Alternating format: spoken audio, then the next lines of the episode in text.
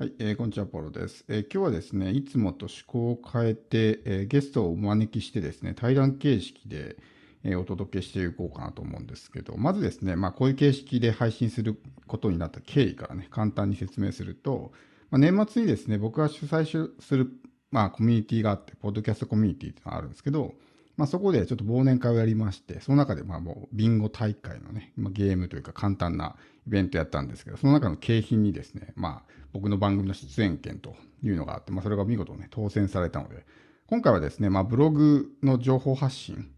をポッドキャストでされてる方、まあ以前このチャンネルでも放送したことがあるコミュニティのね、集まりの、えー月一の集まりの音声にも登場された方なんですけど、まあその方をですね、お招きして、まあブログとか、ポッドキャスト。まあ僕もね、その方も、二人ともですね、ブログ、ポッドキャスト両方やってるんで、まあそのあたりの話を聞いていきつつ、まあどちらかというと、まあブログの話を中心に、聞いていこうかなと。ブログやってないとか、やってるけど、もう全然使ってないとかね。っていう人も多いと思うんで、まあそのあたり、こう、ブログに関する話とか、まあ時折、こう、ポッドキャストとね、えー話を交えながらしていこうかなと。対談形式なんで、まあ、いろいろ聞いたり、僕もこう自分のね、えー意見を言ってみたりとか、まあそういうような形でやっていこうかなと思うんで。じゃあ今回のですね、ゲストを紹介します。今回のゲストはですね、えーメイさんです。メイさん、自己紹介お願いします。はい。えーっとですね、また登場してしまいました。ビンビンゴ大会で、あの、めでたく賞をゲットして、ここに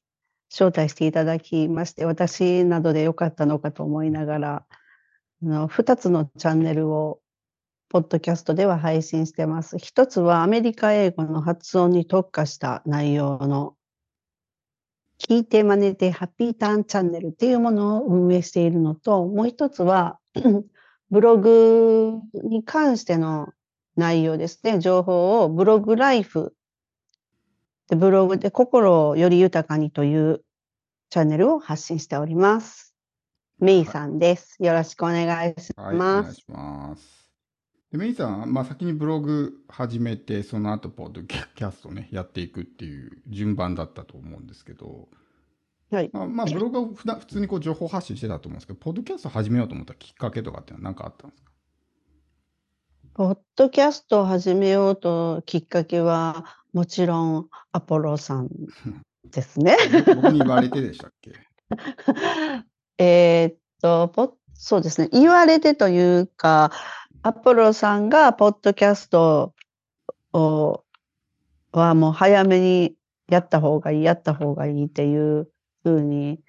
言っていただいて、はい。とても重たい腰をですね、えーねやっと上げての、なるほど。はい、スタートとなりました。はい。やってみてどうですか？ブログとポッドキャスト両方やってみて。正直、あの、ポッドキャストから始めてなくってうん、ブログから始めたことで、なんて楽ちんなのって思いました。うーん、それはありますよね、本当にね。僕も両方やってますけど、やっぱり、ポッドキャストの方が圧倒的に発信が楽ですよね。そうなんですよね。まあ、慣れてくると余計にな、最初はそんな全然、あの、時間かかってたんですが、うん慣れてきて、ちょっとですね、あの、まあ、気持ちも、どーんと、根性ついてきましたら、実際今のこうやって収録っていうか、こうお話ししてる30分ぐらい前に、あ、まだ30分もあるからって、ちゃっちゃっと1本アップしました。喋って。そそういう手軽さが、うん、それができるんですよね、本当ポッドキャストって。慣れてきたら一発撮りで、まあ台本とかもいらないから、ちょっと時間できたらサクッと撮るみたいなね、ことができますけど、ブログはどうしてもやっぱり、まあいろいろ時間かかるんで、1時間とか、まあね、2時間とか場合によってはかかったりとかしますし、だから、はい。やっぱりこう情報発信が楽っていうのがすごく大きいと思うんですね。はい。ううんん、で、こう、まあ続かない人多いじゃないですか、情報発信が。ブログにせよ、SNS にせよ。やっぱ聞いてると、こう、なんか、疲弊してるような感じの人が多いんですね。いっぱい発信しても、全然こう、反応が出ないとかね。で、うんうん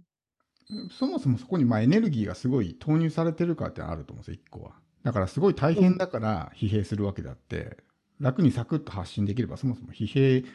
するほどのエネルギーを使ってないからってもあると思うんで、僕はなんか SNS とかで疲弊してるぐらいだったら、ポッドキャストやった方がいいなって思うんですね。うんうんうん。あ、そうですね。う。うんん。メイさんはね、2つチャンネルやってるし、だからね、2つチャンネル同時発信しても、まあ、ブログと並行してやっていけるぐらい、まあ、手軽に気軽に発信できるのが、まあ、ポッドキャスト。ともちろん初期の頃は慣れてないんで大変だと思いますけど、だと思いますね。はい。でそれブログとか、ポッドキャスト両方やってて、なんかこうはい反応とかってありました、違いとか、なんかブログ、ポッドキャストの。えーっと、そうですね。うーん、ブログ、まあ、ブログの方が私先に始めてる分、うん。もうすでにブログの方で、まあ言ったら、まあわずかながらでもちょっと知名度っていうか、うん読者さんがついてたりとかするので、なので、そこでポッドキャストを発信することによって、まあ変な話、自然とそちらに流れて聞いてくれるっていう方もいらっしゃるとは思うんですね。うん。うん。なので、うん。はい。まあ、ブログで発信してって、ある程度読者が、固定読者がついてるから、その人たちが、まあ、ポッドキャストを立ち上げたときに、リスナーになってくれるみたいな、そういう感じですよね。まあそうですね。ただ、やっぱりそのブログの方で文字としてこう読むのが好きな人もいれば、うん。そのサクッとやっぱり音声で、その隙間の時間で聞きたいっていう人もいるので、うん全員が全員すべてのブログの読者がポッドキャストに流れるかってそうじゃないとは思うんですけれども、そうですね。うん。人によってね、好む媒体っていうのは変わってくると思いますし、ポッドキャストってやっぱりね、専用のアプリダウンロードしないといけないとかってあるうんんで、うんうん、そこまでしてっていう人もいるでしょうし。そうですね。ん。うん。なので、うまいこと使おうと思ったら、そのブログの中に、まあ私のブログを読んでくださってる方わかるんですが、ブログの中に、うん。もうわざわざそのダウンロードとかそういうそういうこともせずに、その場で聞けるっていうものを、うん。あの、そこに取り組んでるっていうことはやってるんですね。あれですよね、こう、プレイヤーを埋め込んでっていう、あ、そうです、そうです。Spotify とか、まあ、Apple とかでもできますけど、まあ、自分のチャンネルなりエピソードを開いて、まあ、共有っていうね、まあ、シェアボタンを押すと、まあ、そのエピソードのね、URL をシェアできる場合と、その埋め込みコードが表示されるんで、埋め込みコードを取得して自分のブログに貼ると、そのブログ上でプレイヤーが表示されるんで、わざわざ別ページに飛ばなくても、ブログ上で再生できる。でそこでそうで興味あれば実際聞いてくれるみたいな感じですね。そうですね。だから、えっ、と、それで、わざ、まあ、わざわざというか、それを聞いてくださって、うん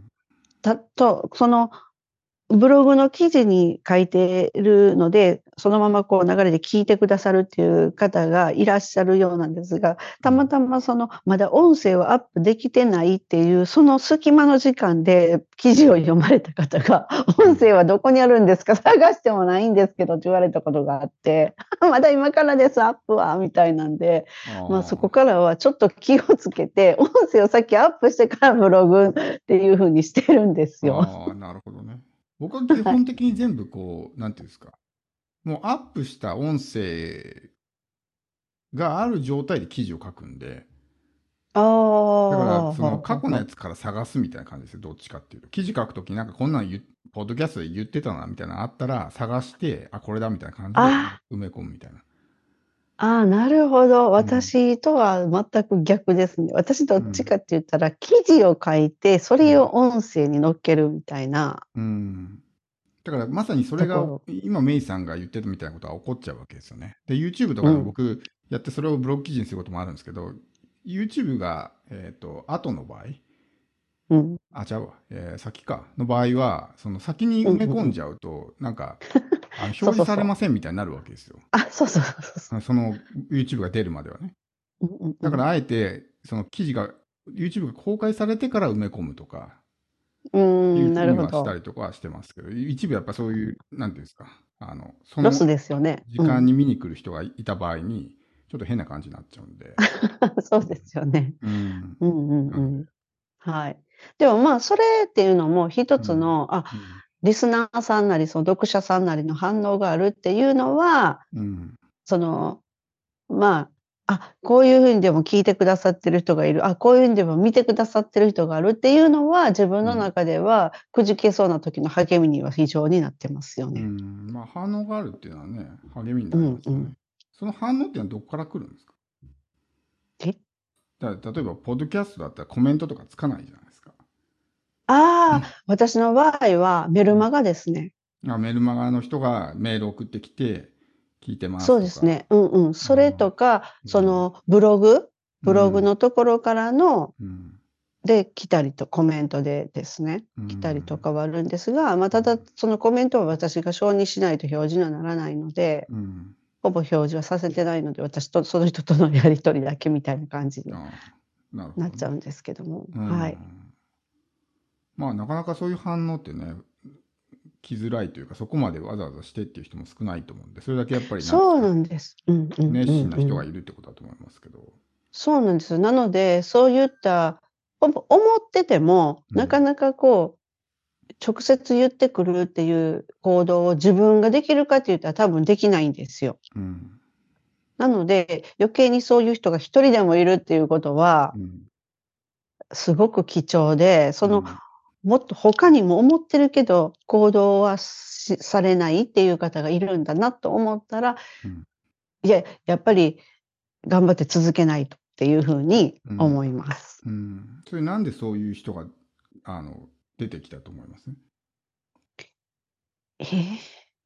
なんでですか？そこを多分知りたい人多いと思うそういう、要するにエンゲージメントを上げるような発信ってどうやったらできるんだろうって。相相手から反応してくれるような発信ができるようになりたいわけですね、みんな。それはブログとかポッドキャスト、まあ、関係どういう記事を普段書いてるのかとか、何を意識してるのかとか、そういうことですよね。ああ、なるほど。まあ、ブログにしろ、その、ポッドキャストにしろって、私はあんまりこう、違いとあんまりないと思うんですけども、うん。やっぱり自分の言葉で自分の経験とかうん自分、自分が感じたこととか自分が気づいたこととか、うん、そういうことしかほぼ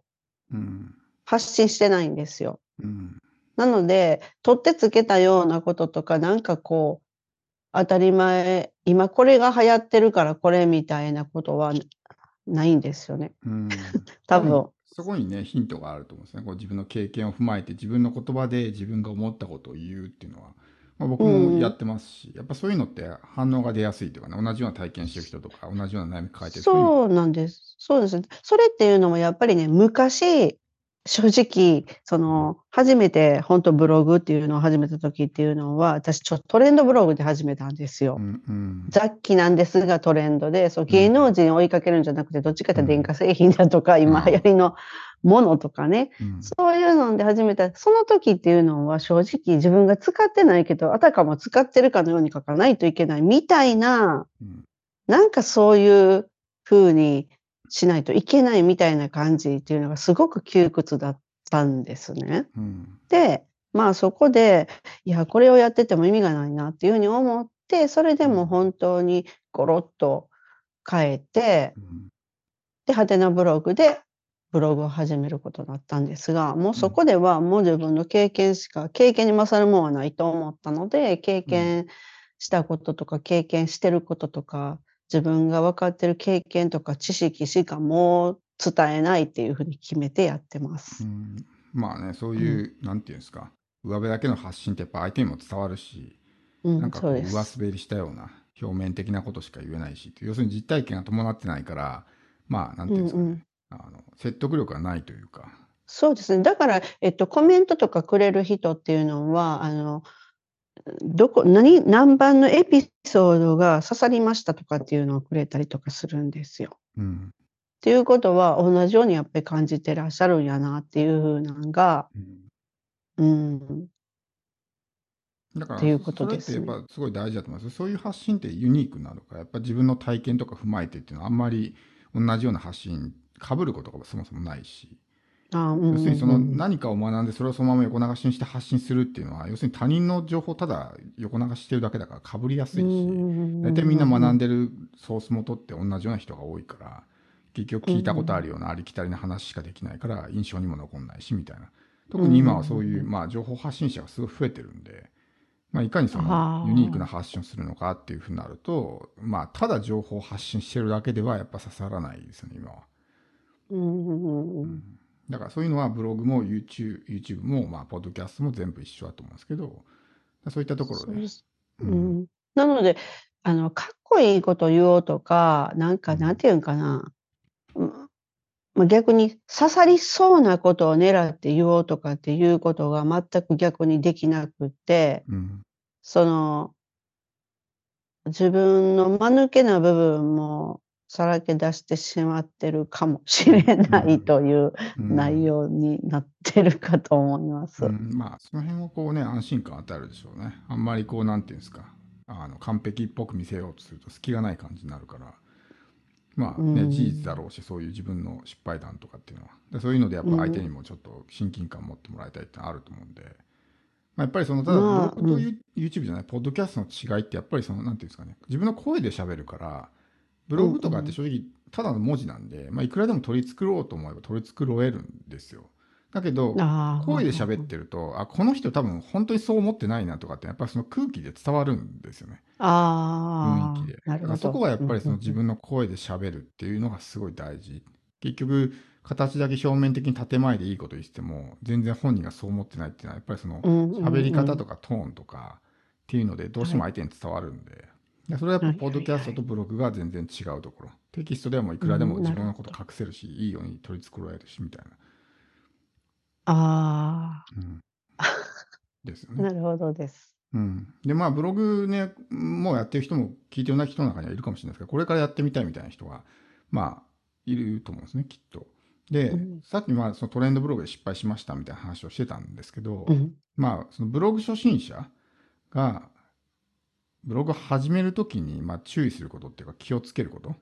まあ、そのあたりもなんか聞きたいなと思うんですけど。はい。えーっとね、やっぱり、まあ私、ブログのカスタマイズとかっていうお仕事とかもさせてもらってるんですけれども、あの、外見って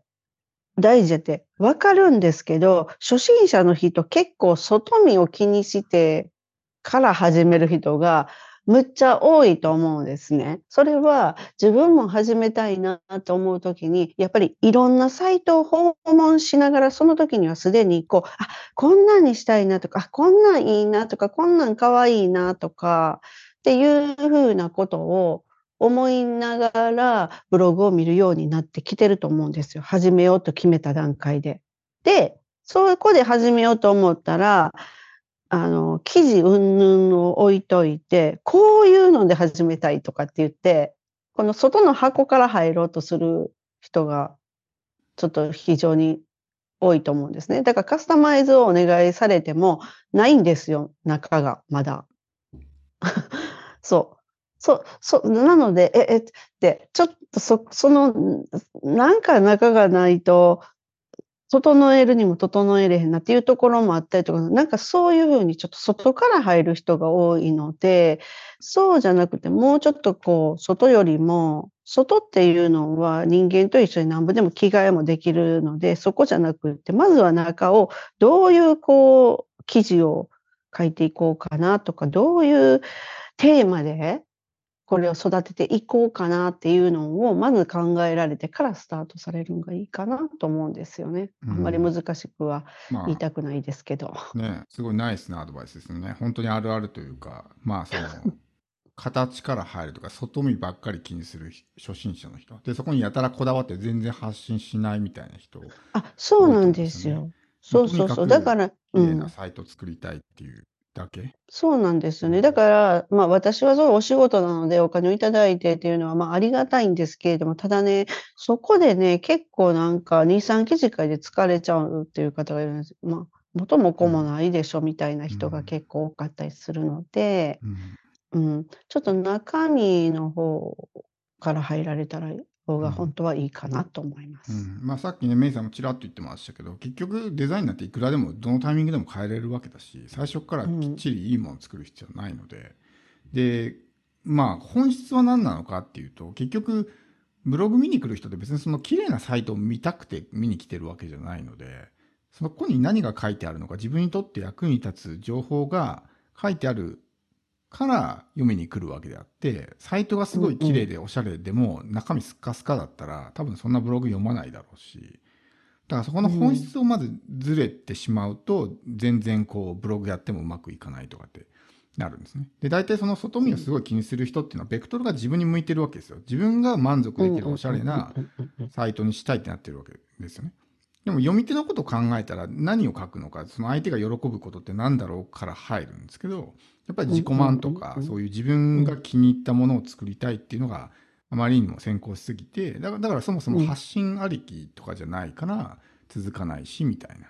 人が多い。うん。で、やっぱそのそういうところにこだわる人ってやっぱスタートをなかなか切らないので、もうああだこうだって完璧主義になって、全然その発信っていうものをしない、準備ばっかりしててみたいな人が多いんで、うん、そうですね。それと、うん。まあ私が一つ、うーんと思うのは、あの、やっぱりワードプレスは初心者には難しいと思うんですよ。うんこれも大事ですね、本当に。あのそう。ワードプレスがいい、まあ、巷では、例えばもうブログで収益を得たいと思うならワードプレス一択とかって言ってる人がまあ多いと思うんですけど、うん。その一択の意味がまずちょっとわからないんですけど、初心者の人っていうのは、ワードプレスで始めようが、ハテナで始めようが、何かで始めようが、まずそんなすぐに収益発生しませんので、なので、うん。その難しいところに足を踏み入れて、うん。それで結局、あの、扱いきれないうんと思うんですね。ですね。で、ワードプレスで、その、では、む有料のテーマっていうのをほぼほぼの人が買うわけで、スウェルだとか、えっと、トールだとかっていうふうに、まあ、有料のがあって、とっても素敵に仕上がるし、なんですけれども、そこじゃなくって、うん、まず、それでも自分でセッティングしての難しいところに自分は足を踏み入れてしまうので、どうしてもワードプレスでやりたいと思うんだ。ったら、コクーンの無料ので十分だし、それで収益出してる人、私知ってる人、むちゃむちゃ出してる人いますし、なので、それも含めて、外見じゃなくって、自分はどこに身を置くのかっていうのを考えた方がいいと思うのと、まあ、おすすめは、別にひいきじゃないですが、やっぱり、ハテナブログみたいにして、最初からもう村が存在しているところに身を置く方が、ワードプレスのように砂漠にポツンと一人で 降り立つよりもいいんじゃないかなと思うんですよね。うんしかも無料で始めてっていいと思うんですけど。まあ、ネットの情報を鵜呑みにしてこうブログだったらワードプレスでやらないといけないっていうふうに考える人は非常に多いですよね。でやっぱりその、うんうんうんテテック系の問題そもそもそのドメインは何だとかそういう、ねサイトのテーマは何だとかっていうところでつまずいてもう全然前に進まないっていう人もいますし何より、まあ、立ち上げてやったとしても、まあ、半年以上はほぼ鳴かず飛ばずとかやっぱり CEO で上に上がってくるのにはすごい時間かかるしそこまでに力尽きる人も多いし、まあ、あとはやっぱりその SEO が上手な人じゃないとワードプレスで発信しても全然アクセスが来ないとかで結局ねもう心折れてみたいな感じになっちゃうんででこれは別にあの、うんうんうんそういうブロガーとかだけじゃなくて普通のこう起業家とか集客でブログ使ってる人もそうなんですけどどこで発信するのかってやっぱ見込み客がどこにいるのかっていうのをまず考えないといけないから。だから例えば自分のターゲットがそういう女性とか若い人とかあるいは起業家がターゲットなんだったらワードプレスやるよりもアメブロの方がいっぱいいるからアメブロでやればいいわけですよ、そこにもたまり場ができてるわけだから。あるいは副業とかでね、えービジネスとかやりたい人がターゲット。だったらハテナブログの方がいいわけですよ。っていうのはハテナブログはアフィリエイトを、まあ OK してるからブログで稼ぎたい副業をやりたいみたいな人がいっぱい集まってるわけですね。ブログで稼ぎたい副業やりたい人はアメブロは選択しないから。ってなるとどこにいるんだろうってなると、まあ、はてなブログとかノートとかその辺にいるわけですね。で、そこで発信すれば SEO が下手くそでもその本体からアクセスを送ってくれるから、一定数のアクセスが来るしみたいな。でもその WordPress 一択って何も見てないわけですよ。その人によって状況が違うし、例えば自分はこ個人事業主とか、そういうまあ、お客さんが基本的に個人の場合、だったら別にそういうフリーブログとかね、アメブロとかは、あ例えばノートとか、あるいははてなブログみたいなブログでも問題ないわけですよ、別に。対企業の場合はやっぱりその印象が大事。B2B の場合は WordPress みたいなんでしっかりとしたサイトを作った方が信用が得られるから、その場合は WordPress でもいいと思うけども、対個人なんだったらそこまで考えなくていいし、やっぱそこでや最初の選択でミスって全然、そもそも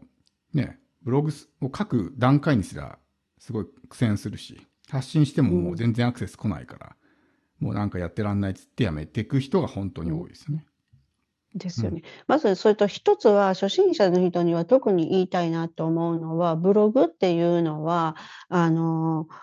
育てていく生もんだっていうことを忘れないようにしないなしないといけないなと思っててうん。その最初からこういうふうなっていうふうに描いてるっていうイメージっていうのはそれはいつかこういうふうに育てるというイメージだって今そこからその形でスタートするっていうものではなくって自分の手でどうちょっとずつ育てていくものがブログだって私は思ってるんですね。うん。だから最初何もできなくても何も起きなくてもいいのでひたすらやっぱり土地を耕してそして水をまいてとかいうようなことをやっていって育てるんだという意識でやられていくっていうのがうんいいと私は思います。うん、まあそうですね。最初から完璧なものを書こうとしたらもう全然発信できないですし、僕も基本的に、まあ仮というかね、大体こんな感じかなっていうのを出して、その後の様子を見て、検索に引っかかりそうだったらリライトしてどんどんブラッシュアップして、こう検索上位狙っていくみたいな、そういう作戦でやってることが多いんで、だからやっぱりそう、最初から完璧なね、全部調べてきれいに全部書いてみたいな風にやっちゃうと、そもそも発信ができなくなっちゃうから、とりあえず仮で発信して、様子を見ながら、まあ、育てる感じですよね。一記事一記事見てって、あ、この記事だったらリライトしたらもっと上に来るかな、みたいな。そういうところに手を入れていくと、どんどんこうアクセスも伸びてくるし、まあ、集客もできるようになってくるんで、まあ、そういうふうにやっていくのがいいかなと思いますね。でちなみにさっきの僕がした質問、その、初心者が注意すべきことっていうのは、まあ、ミーさん今ね、意見もらいましたけど、僕が見てて思うのは、あの、稼ぎたいからブログ始めるっていう人は大体挫折するんで、ブログってお金稼ぐためにやるもんじゃないから、そうですよね。あくまでもそういうお金が稼げるっていうオプションがついてくるだけに過ぎないので、お金稼ぐんだったらアルバイトに行った方がよっぽど確実なお金が入ってくるから。確かに。うんで YouTube とかもお金は確かに稼げるから、それはオプションでただついてくるだけで、お金を稼ぐためにやることじゃないんですよね、それって。うんうんうんだからポッドキャストなんかも最近でこそね、ちょっとマネタイズできるようになりましたけど、基本的にじゃあお金稼ごうと思ってポッドキャストを選択はしないじゃないですか。あくまでうも情報をただ発信するためだけの場だから、やっぱりお金稼ぎたいからブログみたいな発想の人っていうのはお金がモチベーションになっちゃってるんで、うん非常にしかもそのお金を稼ぐためにやる場ではないから入ってこないわけですよ。うんどうせライティングするんだったら、じゃあ Kindle で本出した方がよっぽどまだね、稼げたりケースもあるし。そうですね。うんだからうん、そこの考え方ですね。やっぱか稼ぎたい、ブログで稼ぐみたいな人っていうのは、まあ見ててうまくいってる人あんまり見たことがないから、ですよね。だから、そのさっきも言ったように、ブログっていうのはあくまでも育てるもんだっていう認識っていうことは、つまりはブログっていうのは何かを始めるためのこう土台だって私は思ってて、そこでそのブログが稼ぐわけじゃなくって、ブログっていう場所を借りて自分っていう人間も多くの人に分かってもらう場所であって、そこからやっとそのどの種をまいていったいるいくかによって、どの種が成成長して、そしてあの信頼されてのそこから初めてやっとこう収益がどういう形で発生するかというのはまあまあそれは人それぞれ。なんですけどどの種をまくかによるんですがその場所があくまでもブログかなって思ってるんですね。そうですね。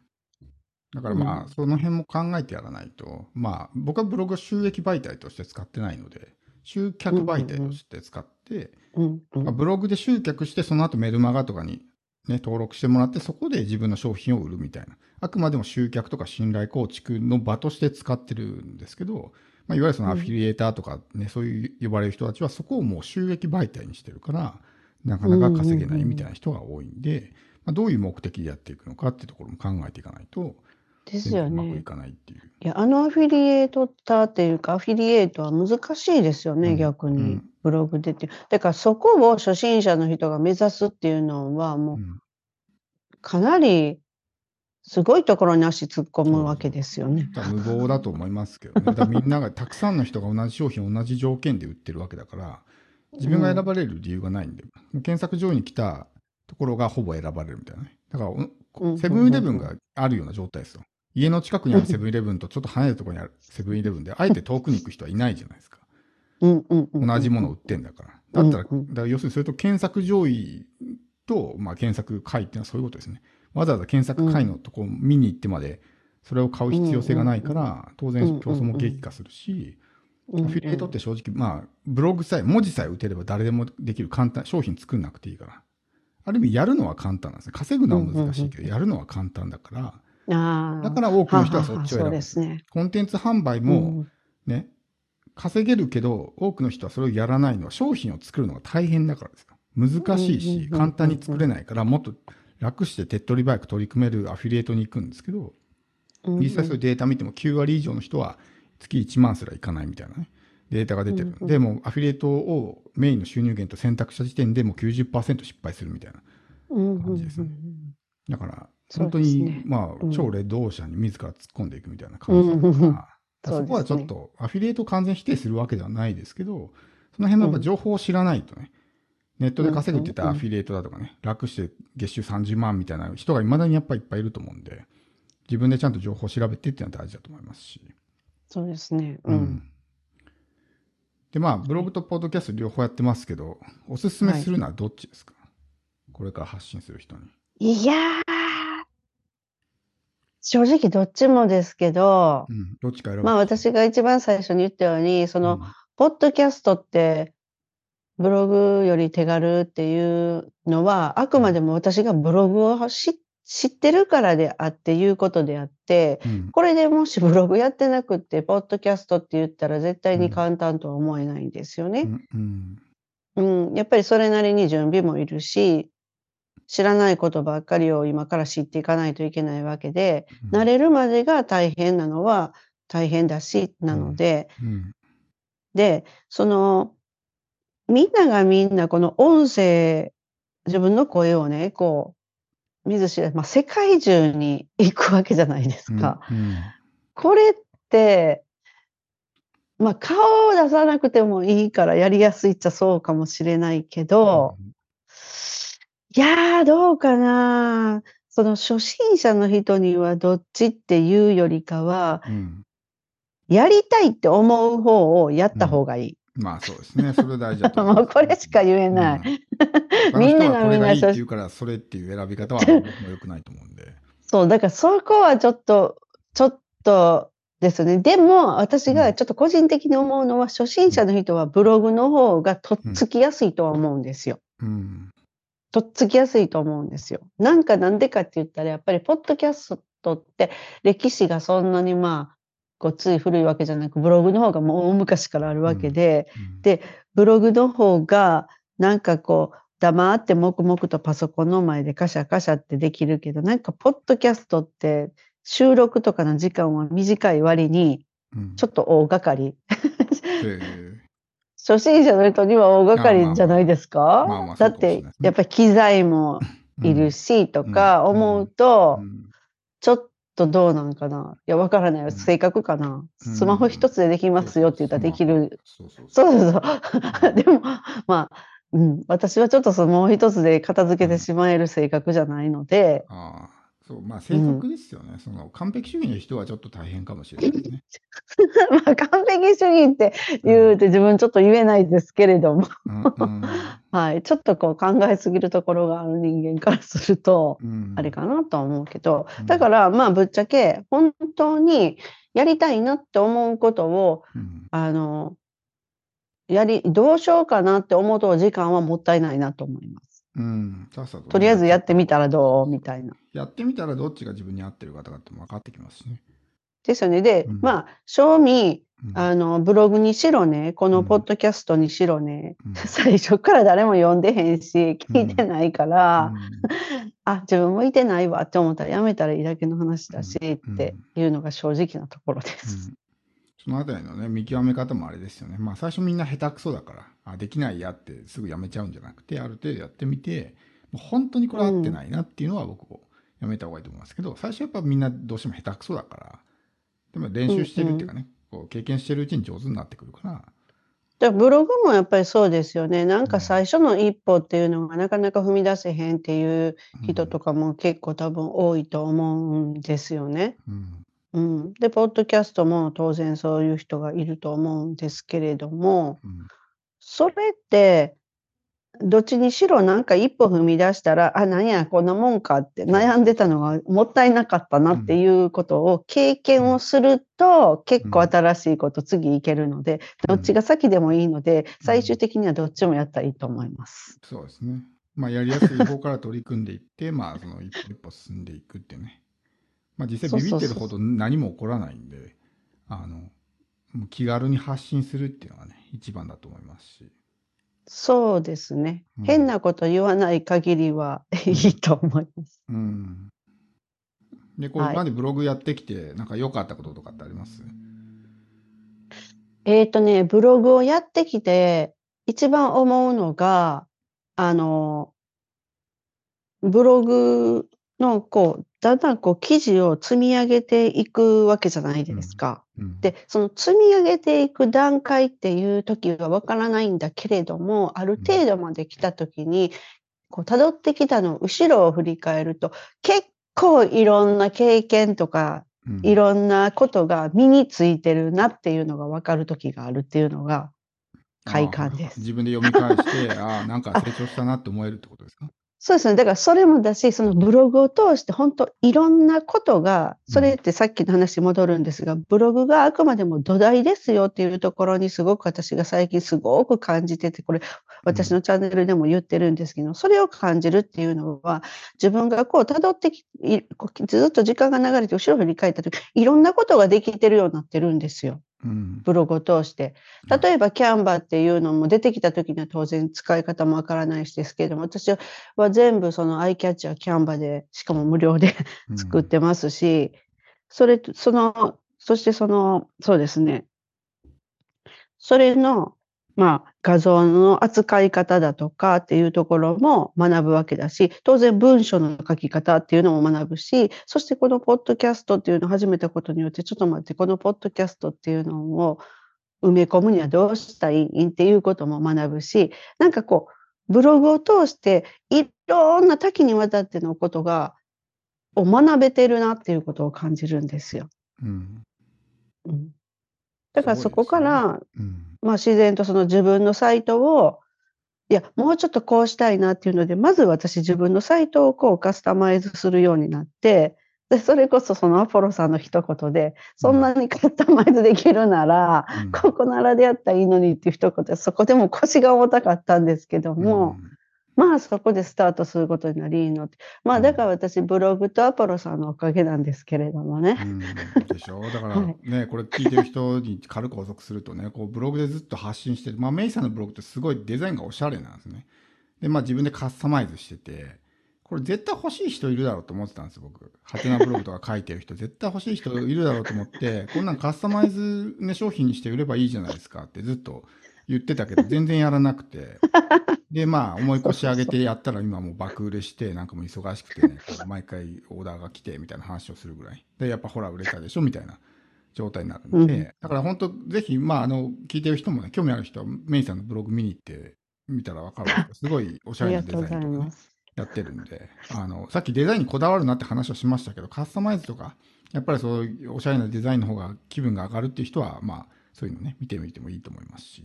そうですね。だから、あの、初めて、その、初めはね、自分が思うようにされたらいいと思うんですよ、当然。で、その、ある程度やっぱりさっき言ったように私がブログを通していろんなことが学べるっていうふうに、他の人もやっぱある程度ブログで記事を書いてくると、いや、ちょっとなんか違うなって思ってくるんですよね。こうしたいな、したいなとか、その、この文章だったらどうも人は読んでくれてないみたいやとかね、うんそういうふうに考えるようになってきたら、そこからがやっぱり自分自身の成長する、で、ブログも成長させるっていう時期かなと思うんですよ。だからそんな人がブログのカスタマイズを言ってきた時っていうのは、やはりその人も明確なことを言われる人が多いんですよね。こういう、こういう色合いで、こういう感じで、こういう雰囲気でとかっていうふうに言われると、作業も早いし、すごくわかりやすいっていうのになるんですね。うんだから、あの、とりあえず、私は腰が重い人間で偉そうなこと言えないんですけど、とりあえずやってみられたらどうですか？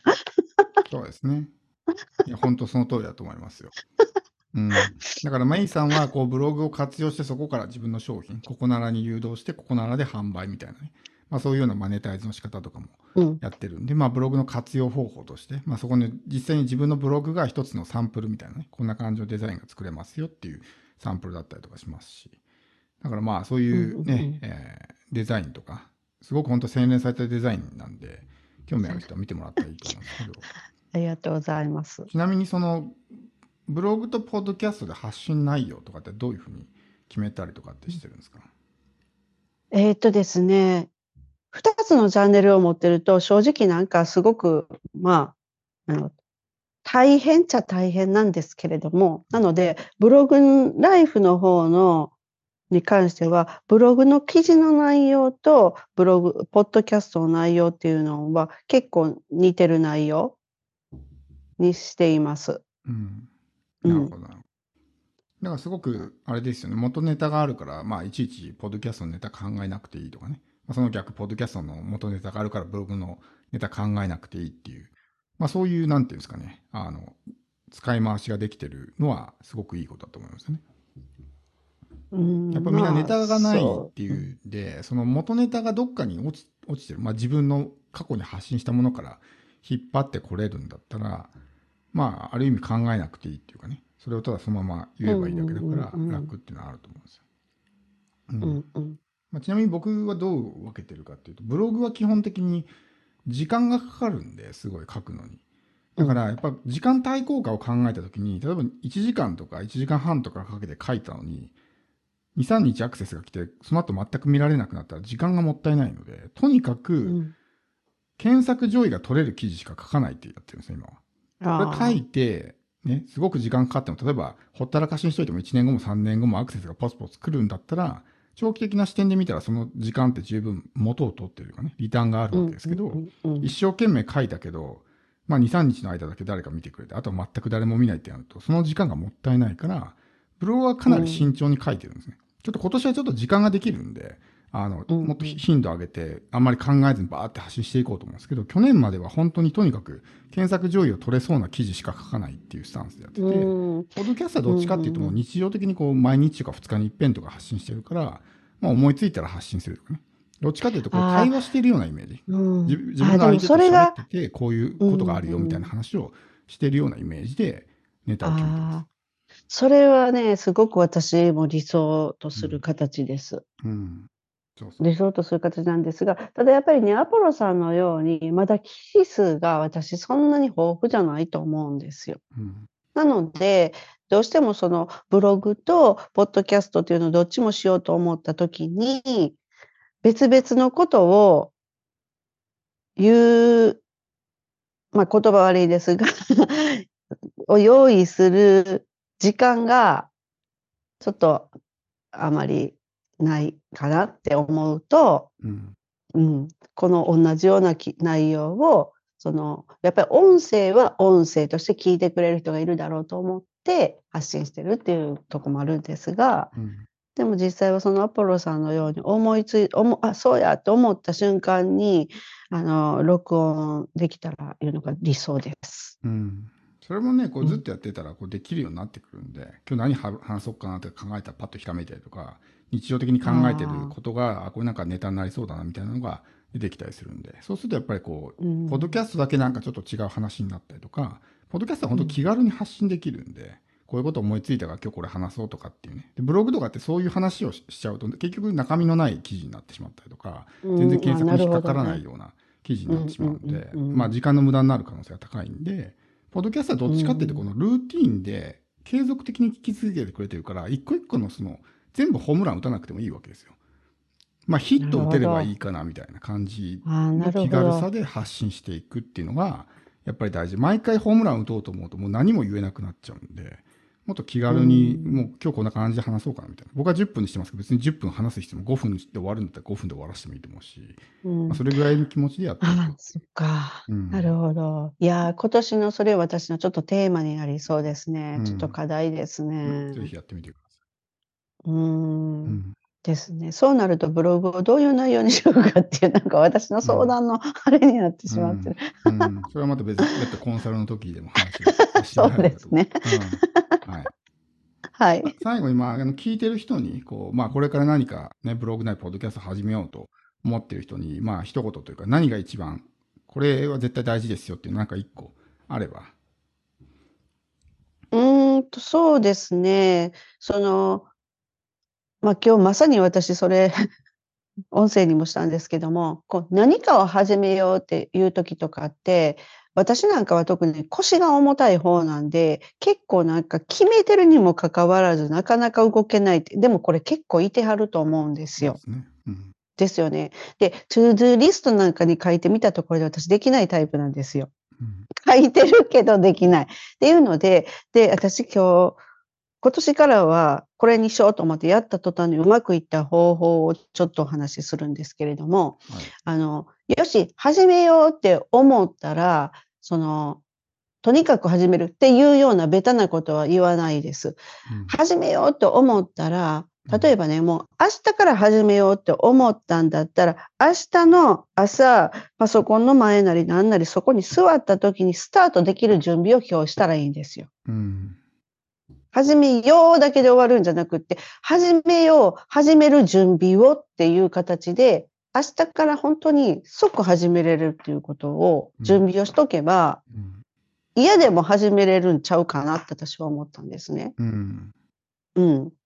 だからある程度のリサーチなんかも、もう今、始めようと思った瞬間にそのリサーチを始めて、もう翌日からはスタートできるようにしとけばいいと思います。うん。そうですね。私私はこれでうんちょっと重い,、重い腰をあ もうすぐ上げれるようにというー一年を過ごそうと思ってるんですよ。ぜひ、ね、それすごい効果的なんだったら、おそらく他の人にもね、使えると思いますし、まあ、あのね、例えば朝ジョギング行きたいけど、こう、サボっちゃう人はよくね、ウェアをもう枕元に置いといて、靴とかも準備して、すぐに、ああ、そうそう、そんなじ。感じ。そうそう、そんな、なんならもう来て寝るとかね。そうそうそう。みたいなね。うん。そういう感じですよ。そうそう。そう、そういう感じです。うん。そのぐらいにしとけば、なんか、行きたいとか行きたないとか、やりたいとかやりたないとか、そんな気分なんかどうでもよくって、そこの状況に自分を置いていると、身を置くっていうのが大事かなって思います。うん。そうですね。うん。これは皆さんにっていうよりは、まあ、あの本当行動でできない人多いと思うんで、とにかくまあやるってことですね。それが何よりも大事なんで。と 特にネットの世界っていうのはみんな、さっきちょっとちらっと話ありましたけど、まあ、リサーチっていう名の、まあ、ネットサーフィンをしてるだけみたいな人も多いんで。ひたすらリサーチ、リサーチで全然スタートしないみたいな人も。そんな時間あるんだったらさっさとスタートしろよってね。例えば、大企業とか、も膨大な人材とかね、お金を投入してるんだったら慎重にリサーチしないとね、こけたら大変なことになるんで、うん。リリサーチに時間かけてわかるんですけど、我々みたいな個人が、そんなちょっとやって大ごけしてね、大借金かかることなんかないんだから、とにかく始めて、始めながら考えていけばいいと思うんですよ、僕は。だから確かに、それ、それ、それも多分、あの、それはアポロさんだからでしょっていう声が多分向こうからもいっぱい言ってるかもしれない。そうです。そういう、それができない人も大半やっぱりいてると思うので、うん。そのリサーチっていうのはあくまでも動くためのリサーチであって、単なるリサーチしてしまったらダメで、その、うん。何のためのリサーチかをずらさないっていうことを一つやっぱりきちんと言っとかないと、うんいつまでもね、違う方やってたっていうのを。あ、それとね、やっぱりなんで動けないかという原因を自分で知っておくっていうのはいいと思いますよ。そうですね。うんうん。だから結局、大体がこう。そのリサーチという名の正当化をしてるだけですね。いや、私は行動してないんじゃなくて、リサーチをしてるんですっていうので正当化できちゃうから、これが立ち悪いわけですよ。ああ、はいはいだから。行動してないうんうん自分を認めたくないわけですね。いや、やってないんじゃない、んやってないわけじゃないんだと。リサーチをやってんだ、うんうんうん私はと。ああ、なるほど。正当化できちゃうわけです。だだから立ち悪いです。うん全くやってないんだったら、もう、その、やってない自分を受け入れざるを得ないから、そこはやるわけです。気軽にできる。ただネット見てるだけみたいなのは、ある意味、なんですか、気軽にできるから。うんうんリサーチというだけで、ただ YouTube ぼーっと見てるだけとかね。あーまあそういう方はもう一生リサーチやっていただいてて、っていう。ことですよね。だから1年経ってもうんうん2年経ってもスタートしない人もいますし。ですよね。だからね、そこでやっぱり自分自身っていうのを一回ね、こう深掘りしてみる必要はあると思うんですよ。私だったらなんで私はこんなに腰が重いかということを考えたんですよ。なぜ動けないのか。うんなんでやっていうことを自分でうん自分を知るっていうことをまずやってみたところ、うんそれで私は、あの、無理とに、もう明日から絶対動くぞっていうので、今日その準備をして、もう座った途端にやるっていうことをするのと、うんそれと、やることっていうのをもう、次の日やることをその日、前の夜に書くわけなんですよ。っていうことは、その日、その、その当日の夜にももうすでに前夜に書いてあることがあって、うん。できてないこととかできてることっていうのがもう見てすぐわかるところに、反省文を書くことにしたんですよ、夜。おうおうあれもできてる。なんでこれができなかったんかっていうことと、うん。それと、その、あの、こういうことをその間してたからできなかったんや、この間抜けがとか、自分でそういうことも書きながらということ、うんちょっと一筆こう、短い文章入れるようにしたんですよ。う。んうん。